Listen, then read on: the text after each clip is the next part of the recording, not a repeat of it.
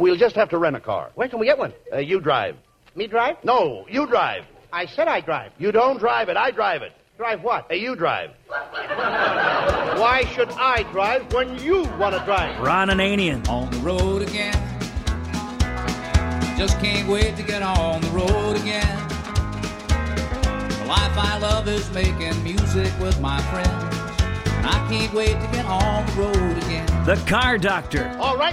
What kind of a car are you driving? You drive. Somebody better be driving. Welcome to the radio home of Ron Ananian, the Car Doctor. Since 1991, this is where car owners the world over turn to for their definitive opinion on automotive repair. If your mechanic's giving you a busy signal, pick up the phone and call in.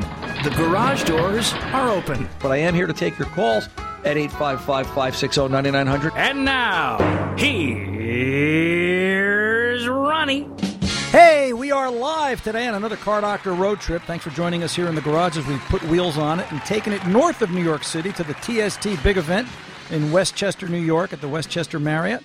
And I'm uh, going to be here today talking to, well, I'm, I'm walking among the gods of automotive information today as we talk about everything automotive and what this industry has been and what it will be in the coming years and months as uh, we continue to try and fix all the broken cars in America and beyond because it's getting tougher and tougher every day. And the people I'm going to talk to today are helping make it easier or attempting to as they uh, continue to work with this industry and in some cases drag it kicking and screaming by its heels into this century and uh, the next step and the next evolution. I'm going to get right into it because we've got a full cast this next two hours here on the Car Doctor. I'm here today right now with Pete Meier. He is the t- one of the tech editors at Motor Age Magazine. And um, I've seen Pete's seminars and YouTube videos, and I've I've, Yep. I've I've sat in class with Pete in the back. He doesn't he didn't know it was me. I kind of wore a you know pulled my hat down low, and um, he walked up to him today and he went, "I know you," and I went, "Yeah, I know. Everybody kind of seems to know me. I have that face made for radio that people recognize." Peter, welcome to the Car Doctor. Thanks, Ron. I appreciate it. You know, one of the things you talk about all the time basics. You're always stressing basics, and I, and I want to start the conversation here. You talk about basic electricity and how it's such a key fundamental building block for our industry. And you relayed a story to me before when we were off air, and I'd like you to tell that story here on air about basic electricity and the students in the automotive class that you were talking about. Uh, well, recently I got to attend and present at uh, an event that uh, trains the trainer. Uh, these are uh, college automotive instructors uh, where they go to get their continuing education so they can continue to, to bring along the next generation of technicians. And one of the things I asked them was, are, are you sure that your students are leaving your program with a solid electrical foundation so they'll be able to handle the challenges that are existing in today's cars and the cars coming down the road tomorrow? um, and had a f- uh, one example that I posted of a multimeter with uh, a reading of 11.5 volts on the screen, but the two ends of the meter were connected to grounds. Uh, one was the case ground of the alternator, the other was the negative battery post. And I asked them, "Is there do any of your students are they going to be sure they know what that meter is trying to tell them?" And uh, there were a few nods in the room, but I think what surprised me more was that afterward. Uh, we had a couple of instructors that came to me and asked me to clarify what that meant. So, you know, it's something that is lacking. I, not lacking. That's not the right word. But I think electrical uh, fundamentals, understanding them, putting them into, real world applications, is something that every or many technicians still struggle with. It's just one of those magic things about cars that we have to get past. And, and that is so much the future. I was inside one of the seminars here at the TST big event today, and, and one of the one of the speakers was talking about how the, the technician of the future, and I'm going to talk about this a little bit later on this hour with the gentleman, electrical engineers. They're, they're, they're going to be electrical engineers, and if, if, if the kids don't know basic electricity, how are we going to make them into electrical engineers? It seems like it's a, you know, we're we're, we're- really trying to pull the boat hard, and it's getting Yeah. tougher. Well, you know, it's funny that you should mention that because I remember when I worked for uh, the Firestone chain many, many years ago. This was early '80s when we first came out with electronic ignition systems and the very first uh, engine control computers. Remember the old SBEC Sure, boards yeah. and stuff. SPECs. And we used to have. Uh, I remember the Firestone trainer telling us in electrical uh, class then that we were going to have to be electrical engineers to work on these cars. Now look at the technology that we have. Uh, autonomous cars are on the horizon. In order for those to work, nearly every system on the car has to be electrified, uh, from engine management to braking to, to throttle control uh, to steering. Uh, these are the these are the real challenges that are facing technicians who are in the field today making a living, living, and those who are looking to enter the profession down the road. And then translate that translates into the consumer because the technician has to fix it. The, te- the, the consumer has to be able to afford to pay for it, and Oh. and, and that becomes an issue. Well, I think another thing that affects our industry, uh, there, and you know, there are many opportunities, let's say, for the consumers to get that low price service, no matter what it might be, from an oil change to tires or whatever it might be. And there seems to be many shops that uh, rely on undercutting their competition to stay, keep their doors open. I think that's a gross mistake. Uh, consumers really need to understand that there there are more computers now on their car operating on our network than they may have in their own office where they work during the day. And they need to understand the technologies are just that complicated. It, it's not something that the old grease monkey image of, of old uh, just doesn't apply anymore. And to that point, Pete, and I'm talking with Pete Meier, technical editor at Motor Age Magazine. Here I'm Ron Ananian, the car doctor. And talk about Automechanika, Chicago, because I know that's something you're involved in. That's that's uh, something you you help move forward every year. You're helping trying to move the industry because guys like you, like so many of my guests are going to be today, and those that may not be here, you're the guys that are moving the needle, trying to keep this industry fresh and, and, and vibrant and it's getting tougher every week every year and you've got to have things like Automechanika to do it Yeah, absolutely. Again, uh, because of the technology changes and the challenges that men and women in this field face every day, we try to make it in our magazine a practice to provide material they can put to work right away to help them support their families, to make a living. Uh, I spent 35 years as a technician. I understand how hard it is to make a living in this business and to stay up with the current technologies. So, uh, being lucky enough to, to join Motor Age and, and the UBM family and to be able to have an impact and offer those resources to uh, technicians across the industry is a big plus. And of course, for us, the culmination is our training event at NACE Automechanika. Uh, now, NACE Automechanika, um, this is the first year that we partnered with NACE, which is the ASA National Collision Show, uh, trade show, and Automechanika is a global brand. We are actually the 15th show that they host nation uh, globally, worldwide. Um, we first started in 2015 in Chicago. Uh, huge success on the training side, and we look to do that more uh, this July 26th through the 29th. Um, for those who want more information, they can go to naceautomechanica.com forward slash register 17. Uh, use my code if you want to get access to the training. That's PMYT 2017. And I want to stress that the training that we're offering is being offered at no cost to the attendees. All they have to do is come to Chicago to McCormick Place. so all you got to do is get to chicago Just get there. and you're going to get training from some of the best in the industry Absolutely. We have some of the best independent trainers in the market. Um, like uh, I've challenged some of the folks here today at the TST big event. Give me a name that you know in the business that you would like to sit in their class, and odds are they're teaching for me at Automechanika. nobody does anything for nothing pete and you're doing it. And is the payback trying to ensure and i know I- i've got the answer in my head already. The payback is ensuring the livelihood and the ability of this industry to fix cars. And i congratulate you for that Well, that's certainly our, my motivation. Our motivation as a company, and, and certainly, like you said, bills have to be paid, and believe me, they're being paid. But we have a lot of great corporate sponsors who are stepping up and saying, you know what, we'll cover these expenses so the men and women who are working hard to make a living, who otherwise would not be able to afford to access this kind of training, have that opportunity. And I would like to say, too, that in our uh, first uh, show, uh, we had almost 2,000 men and women that were trained at that event. And for the most part, if you've attended any events around the country that are, are uh, in the automotive industry, these were new people that have never been to an event, never had that opportunity, and a much younger demographic. And I know we both know that we need to bring that fresh blood into the business if we want to keep moving forward. tech shortage pete yes or no my final two minutes with you what do you think is there a tech shortage Uh, I actually uh, talked about this with the educators the other day. I think that we're producing enough students on the inside, uh, inside of the pipe coming in, but I think sometimes we as an industry shoot ourselves in the foot on the other side because here's a young man that spent 20, 30 grand on his education, but a lot of the shops that he's going to get a job with are still under the old paradigms of how they came up. You know, my first job was to clean the floors, take out the garbage. Uh, when really these shops need to mentor these young men and women and bring them along if they want them to stay. And the other factor we have is there's so many exciting opportunities for these young men and women who have these skill sets in other high technology fields. For example, Silicon Valley companies that are focused on developing the autonomous technology are hiring these, these folks right out of their school to go to work for them. So there's a lot of competition for these skilled individuals, not just in the automotive field, but in other high tech fields. And it makes it harder for us to stay and keep maintaining and track. Pete Meier, Motor Age Magazine tech editor. I, I appreciate you being here, Pete. If, if, the listeners want more information, where's the website?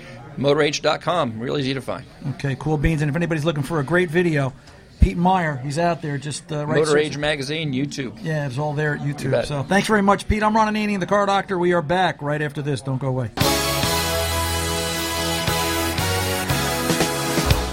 Welcome back. Ron Ananian, the Car Doctor. We are live today at the Westchester Marriott, Westchester County, New York, just a little bit north of New York City, as we're attending the TST big event up here with everyone from TST, Jerry Truglia and the gang. And we've got a slew of automotive gurus, as I call them, and uh, lots of knowledge, lots of knowledge in the building here for you the next two hours. So stick around. And here with me right now is Larry Herman. Larry's from BG Fuel System Fuel Products. Larry?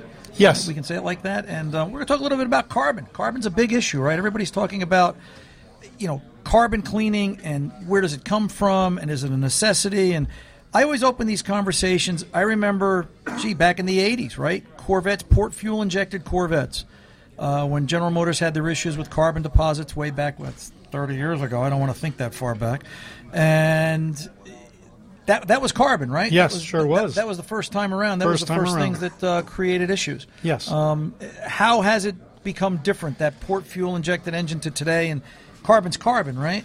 Carbon. Well, no, carbon isn't carbon anymore. There's uh, different types of carbon now. Um, you got your old style carbon that was a harder deposit. Your newer style motors, gasoline direct injection, is more of an oily based carbon is, deposit. Is that, be, is that because the fuel has changed or because the engine has changed? It's the or? engine's changed, the oils have changed, the fuel. You know, fuel is garbage now with ethanol fuels and uh, a lot more deposits with that. Someone once told me in a class, matter of fact, I think it might have been G, um, when I said, Where does all the dirt for fuel and carbon deposits come from? And he said, We're pumping it into the tank at $3 a gallon. And I, I, that's still a true statement, isn't it's it? Very true, very true. So, has carbon cleaning evolved over the years, or is, you know, are you using a different chemical?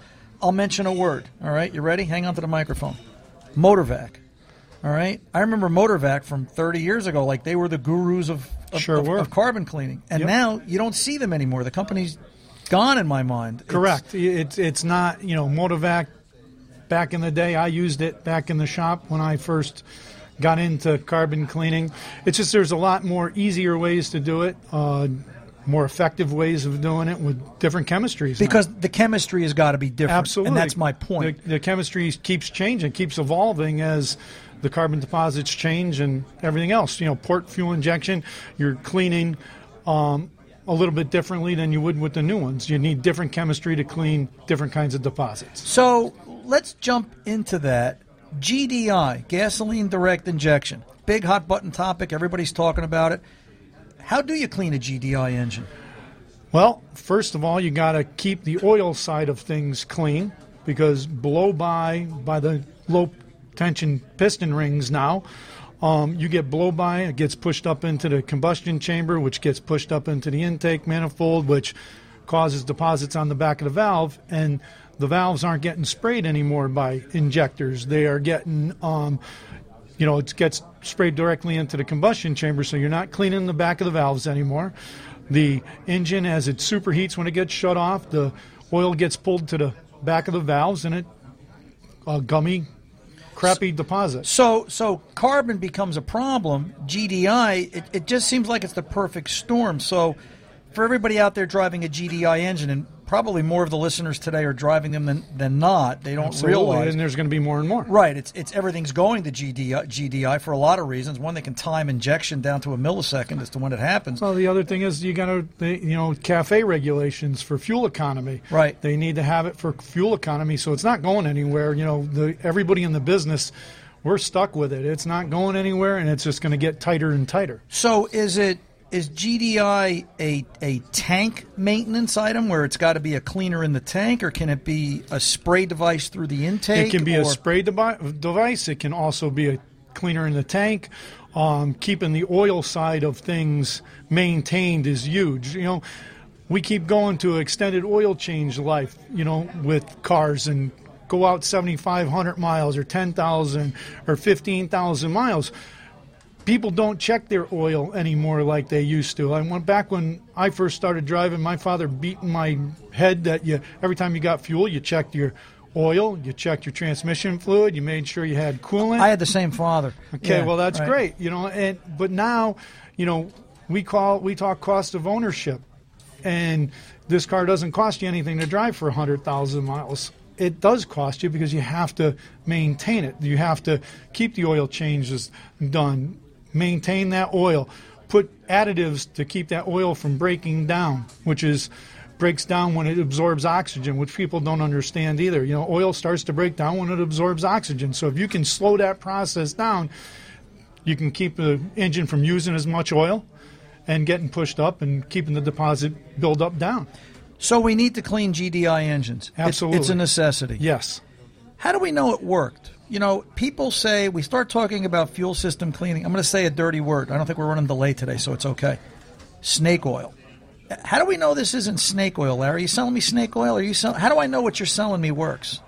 Well, I'm a I'm a firm believer in. Uh, I call it a seat of the pants service. Um, when we do a cleaning, you know, you can feel a difference in throttle response. You can feel um, a difference in how well the car runs or how much smoother it runs. Um, there's other PIDs that we can go to on a computer and show that we made a difference PID wise.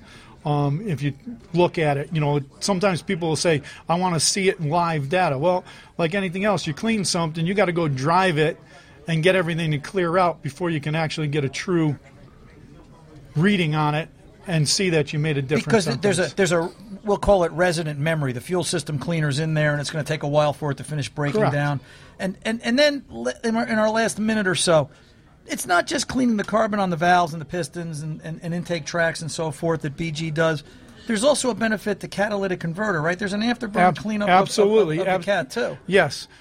Our chemistry, our 44K is what we call it, it is meant to go through the combustion chamber, and the stuff that doesn't get burned in the combustion chamber will actually clean a catalytic converter. It's not going to make a bad catalytic converter good, but can I clean it and make it more efficient?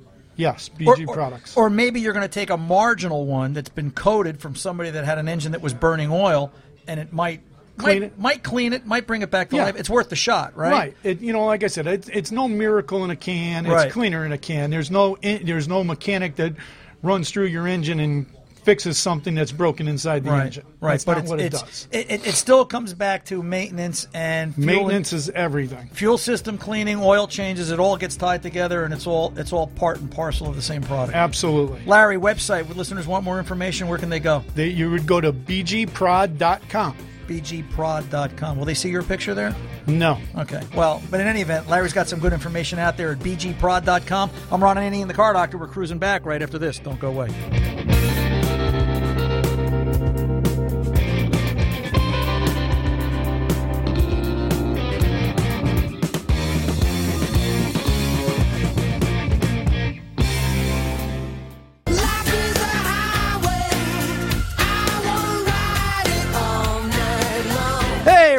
The car doctor, here live at the TST big event in Westchester, New York, at the Westchester Marriott. A lot going on today, an awful lot going on today. I'm here today, right now, with Scott Brown of IATN, the International Automotive Technicians Network. He's, I consider him one of the founding fathers. He's way too modest. He says, "Nope, not me, Ron." But um, Brent Black was part of it. and We know Brent was part of it, but uh, you're here and Brent's not. So, uh, welcome aboard. Uh, y- y- y- you were talking before. I was watching your presentation. You're one of the keynote speakers here today. And, you know, a conversation about technology and where technology is going and, and, and the changes. And you were talking about trends of the automotive industry and the, re- and, and the repair side of things. Talk a little bit about that for the listeners. Well, you know, I was trying to talk about what's coming, but it's actually already here. If you look at the model year 2008 and beyond, those are now coming into the pipeline, and that the layers of technology applied to those vehicles today very very challenging, and the technicians in the field are now encountering very high challenging um, you know, problems on these vehicles, and uh, the skill sets are just not quite there yet. And you know, do you think? You know, I keep looking for that perfect storm. Where's the wave going to occur and start to build? And I, and I think you're right. I think we're there because the 08s, the 9s, the 10s are in the pipeline, and that, that wave of technology is building.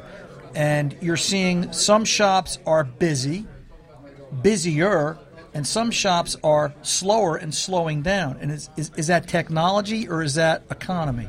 Well, I think uh, part of it is a false economy. Um, the expectations that the consumer has on what a shop should be charging for certain services is well below the standard. Unrealistic, I mean, a, a, yeah. A well equipped shop that has the staff with the knowledge and the compensation and the tools and equipment to, to completely provide competent service, um, you know, is a high standard.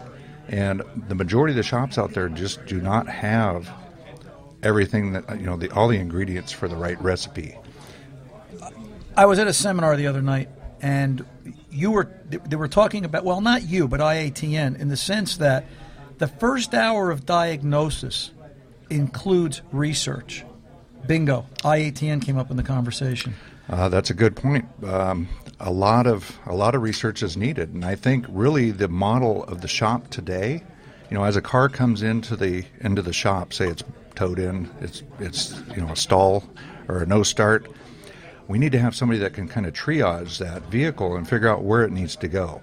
Um, the service information and research end of it is a huge part of you know whether the repair is successful or not. They were talking that the typical shop researching a, a, a, newer problem, as they put it, and I'll use your time frame, 08 on up model year, was going to spend 30 to 45 minutes the first hour research how the system works, what it's doing wrong, and, and what the possible solutions are without even touching the car. Uh, yeah, that's true. And what's really sad is that those vehicles, when they were in warranty period, entering the dealership, the dealership technician his time was dropped down to three tenths that he had to diagnose to, that to diagnose and analyze that. So that's the manufacturer has already devalued the the skilled technician, and so he's he's disincentivized anybody from attaining that higher level of knowledge. Talk about IATN. What is it? You know, there's people out there, and understand our audience is technician, shop owner, Harry homeowner, and consumers you know, talk about IATN and, and, and, how this whole thing got started. Sure. Um, so IATN was founded in 1995, and if you think back to 95 and where the internet was, the internet was just getting started. If uh, if you looked back then, it was a miracle if you could get a picture on a web page to display. Oh right? yeah, we were on dial-up, right? Yeah, we were on dial-up. So primarily we were using email communication to chat back and forth, uh, solving problems, talking about uh, shop management issues, industry issues. It's evolved now to 85,000 members from 172 different countries, and guys that are collaborating. They're opening up trouble tickets on uh, you know problem vehicles. Uh, the community is solving those problems. Uh, there's a number of forums in there where there's technical discussion taking place on best practices on how to use tools and equipment, uh, industry issues, shop management issues. All the all the trends that are happening in the industry are being discussed in real time uh, amongst you know our peers, and and we're seeing some trends happening now. We're we're seeing that every, everything that we just talked about in the beginning of this session you know, is coming to a to a hit here, and we're going to have to make some changes in the industry. Do you think you know when you when you look at IATN and, and, and what it brings to the table? And I talk to shop owners, and they go, "IA who? Um, you know, can they survive without something like?" And I, and I, you know, you've got a you've got a vested interest in a sense, but this is a passion. This is a labor of love for you. You don't do this. It's not just about the money. It's again the industry dragging them, kicking and screaming by their heels. Fix the car. Right. Um, you know, as a, as a stakeholder in the industry, I'm a shop owner. I'm a technician. Right. Um, you know, our guys stay up to date by collaborating with, with like-minded individuals. Okay. Right. If we look at the membership base that we have in the United States, we're only 10% of the workforce, according to the uh, Bureau of Labor Statistics. That's a very sad stat. That means that there are a lot of people that just don't simply know who we are, or there's even a space for them to um, better their skill set. And I'm not suggesting we do this, but Monday, no mechanics go to work. Does the country stop? Potentially, there could be a uh, there could be a big challenge, and and you know one of the things that I mentioned in my discussion is that the layers of technology, most of those are there to support safety systems on these automobiles, and it's imperative that these things get assembled and put back together and calibrated so that that vehicle goes back out on the road the same way it was intended by the manufacturer. All those clips are there for a reason. Yeah. All those bolts are those little. Hey, it was only a penny screw. Trust me, they put that penny screw on the car for a reason. It's it's got to go back. Right. Um, and I, I think that's an issue. In our last two minutes, Scott Brown, IATN, talk about the needs. What is what does the industry need right now today from this moment going forward? I think really I need some. I think we need some incentive. Um, right now, if a technician is going to school, he may be told that he can expect to, to make fifty thousand dollars a year or some some odd Right. number. Right. That's not reality, and it really should be, but it's just not there yet. And, is, is And- it, do you think that's because the consumer is resistive to it, or the industry is a rule? You know, it's which is going to which is going to happen, the chicken or the egg? What's going to come first? Is the industry just going to say this is the this is the benchmark? Here's the dollar figure, or is the consumer going to go? I just want to get my car fixed. Here's the here's the number. Yeah, I think the, the consumer just simply does not have the the knowledge of how complex their automobile is and the skill set needed to properly uh, attend to, to issues on that vehicle. Right. And I think we're going to be either in for a rude awakening or industry needs to get together and raise the bar and make this more of a career instead of a job. Right. This is not an eight to five job Monday through Friday. This is a this is a 12, 14 hour a day, six, seven day a week job. Unfortunately, this is a career. This is the way it is. That's right. And it's it's not. And as a as a technician is is maturing, they they should be continually improving their skill set, and they do that in their off time. I mean, they're reading articles. Doctors do that. Dentists do that. Right. Other professions. I mean, there's there's no reason that uh, you know we should have this this uh, this career devalued in the way it is today. One thing I always say, anytime somebody comes in and they say, you know, my car does this, this, and this, and I say, fine, it's an hour of diagnostic time. If you fix the problem, does that mean you don't charge me for the hour of diagnosis? And I say, I want to see you walk into a doctor and tell him that, you know, before he figures out that your hip needs to be replaced. I'm not charging you for the x ray and to figure out that the hip needs to be done. Yeah, So, um, I I think that uh, we need to look at it from that perspective because we should issue a battery of tests. You know, the condition warrants these tests. We And- either validate what's going on and then move forward. for our shop owners and technicians out there that have interest that want to be part of the IATN community, Scott, what's the website? IATN.net. Beautiful. Scott Brown, we appreciate you being here. Ron Ananian the Car Doctor live at the TST big event in Westchester. We're back right after this.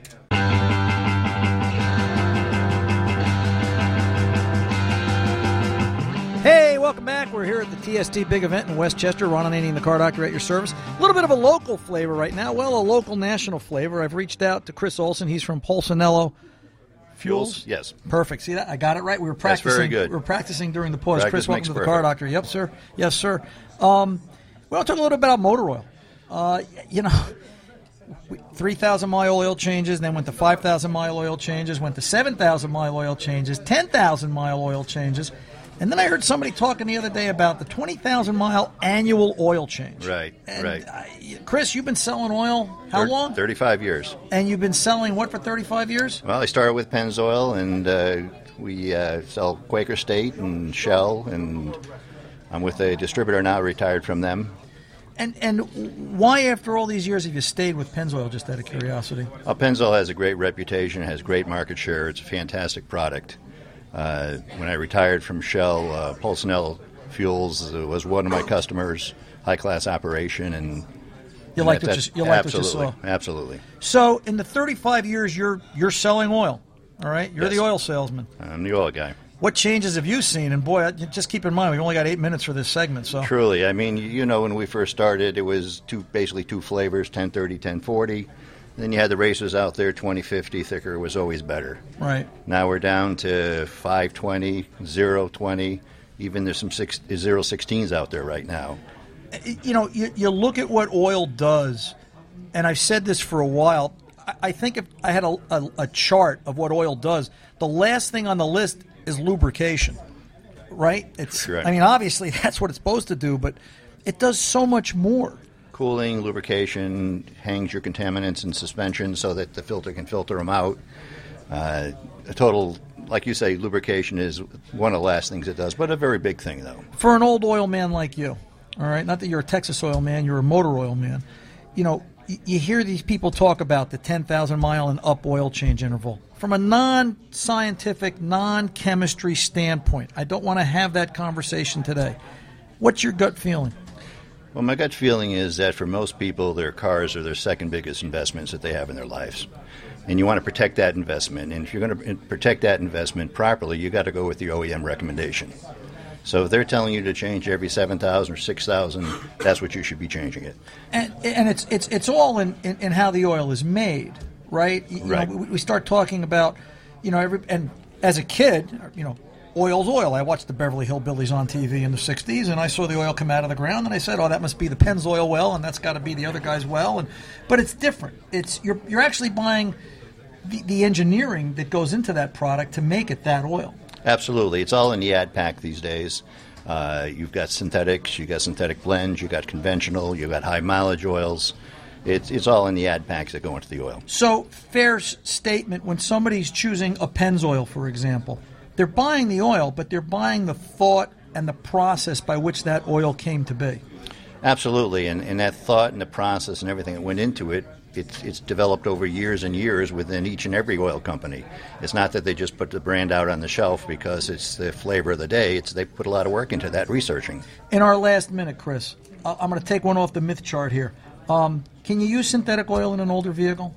You can use synthetic oil in an older vehicle. A lot of people think that it will leak through the seals. It, it's really as long as you're using the same viscosity, it's it's better for the engine. It's better for low temps, better for high temps. Uh, that's just a myth that it's it's going to leak out faster. That's just not true. More important to use the right viscosity more so than anything else. And again, you get to your manufacturer's recommendations, Right, viscosity. Always follow that. Absolutely. Chris, Chris Olson, where can the listeners go get more information? The clock's going to take me. Uh, check out, out to uh, Polsinello Fuels, P O L S I N E L L Fuels dot com, Perfect. and uh, they can get all the information they need there. or they can get out to the Pennzoil website. Chris Here we Olson, go. we, appreciate you taking the time. Thank busy day, much. T, busy time today here at the TST Big Event. I'm Ron Ananian, the Car Doctor. We are back right after this. Back. Ron Ananian, the Car Doctor, on his own highway here at the TST Big Event in Westchester County, up here in Westchester, New York, just north of New York City. I'm here as we close out this hour with Neil Rakuti. Did I get that right? Ricuti. Rakuti. Sorry, I'm, I'm working on it. That's by, all right. by, the, by next year, we'll have this right. Neil's the treasurer of TST, but he's also a shop owner, as, as many of the TST members are. Right. And uh, you've been doing this a little while, 27 years. Correct. Uh, you know, uh, let's give a plug for your shop. Name of the shop? A&R Auto. Uh, and where, where's in that? Sleepy? Hollow, New York. Sleepy Hollow, New York. Um, you've been doing this a while, 27 years. What kind of changes? My word for you is changes, Neil. What have you seen? Well, changes. Uh, everything on a car has changed since I first started. Uh, there were so many more parts you had to replace, and uh, now it's like you have to replace a lot, a lot less parts, but you have to do a lot more maintenance, as far as I'm concerned, because that's where that's my bread and butter is maintaining a car. You know, you're you're you're still in the game, 27 years later. What got you here? I mean, you know, how do you? How. What- that, that's longevity. That's like being married for 27 years. Well, they're, what- they're, they're both milestones. Right. What kept me in this is TS, TST. Before it was TST, it was STS. And I volunteered 20 years ago uh, to do this for guys to help them, you know, learn more, get more educated. And I figured I'd be part of it. And Jerry Truglia, if it wasn't for him, I would not be in this business right now. So, and I've spent a lot of money on tools and uh, all, all the latest and greatest. One thing about auto repair, it's it's a pretty close community.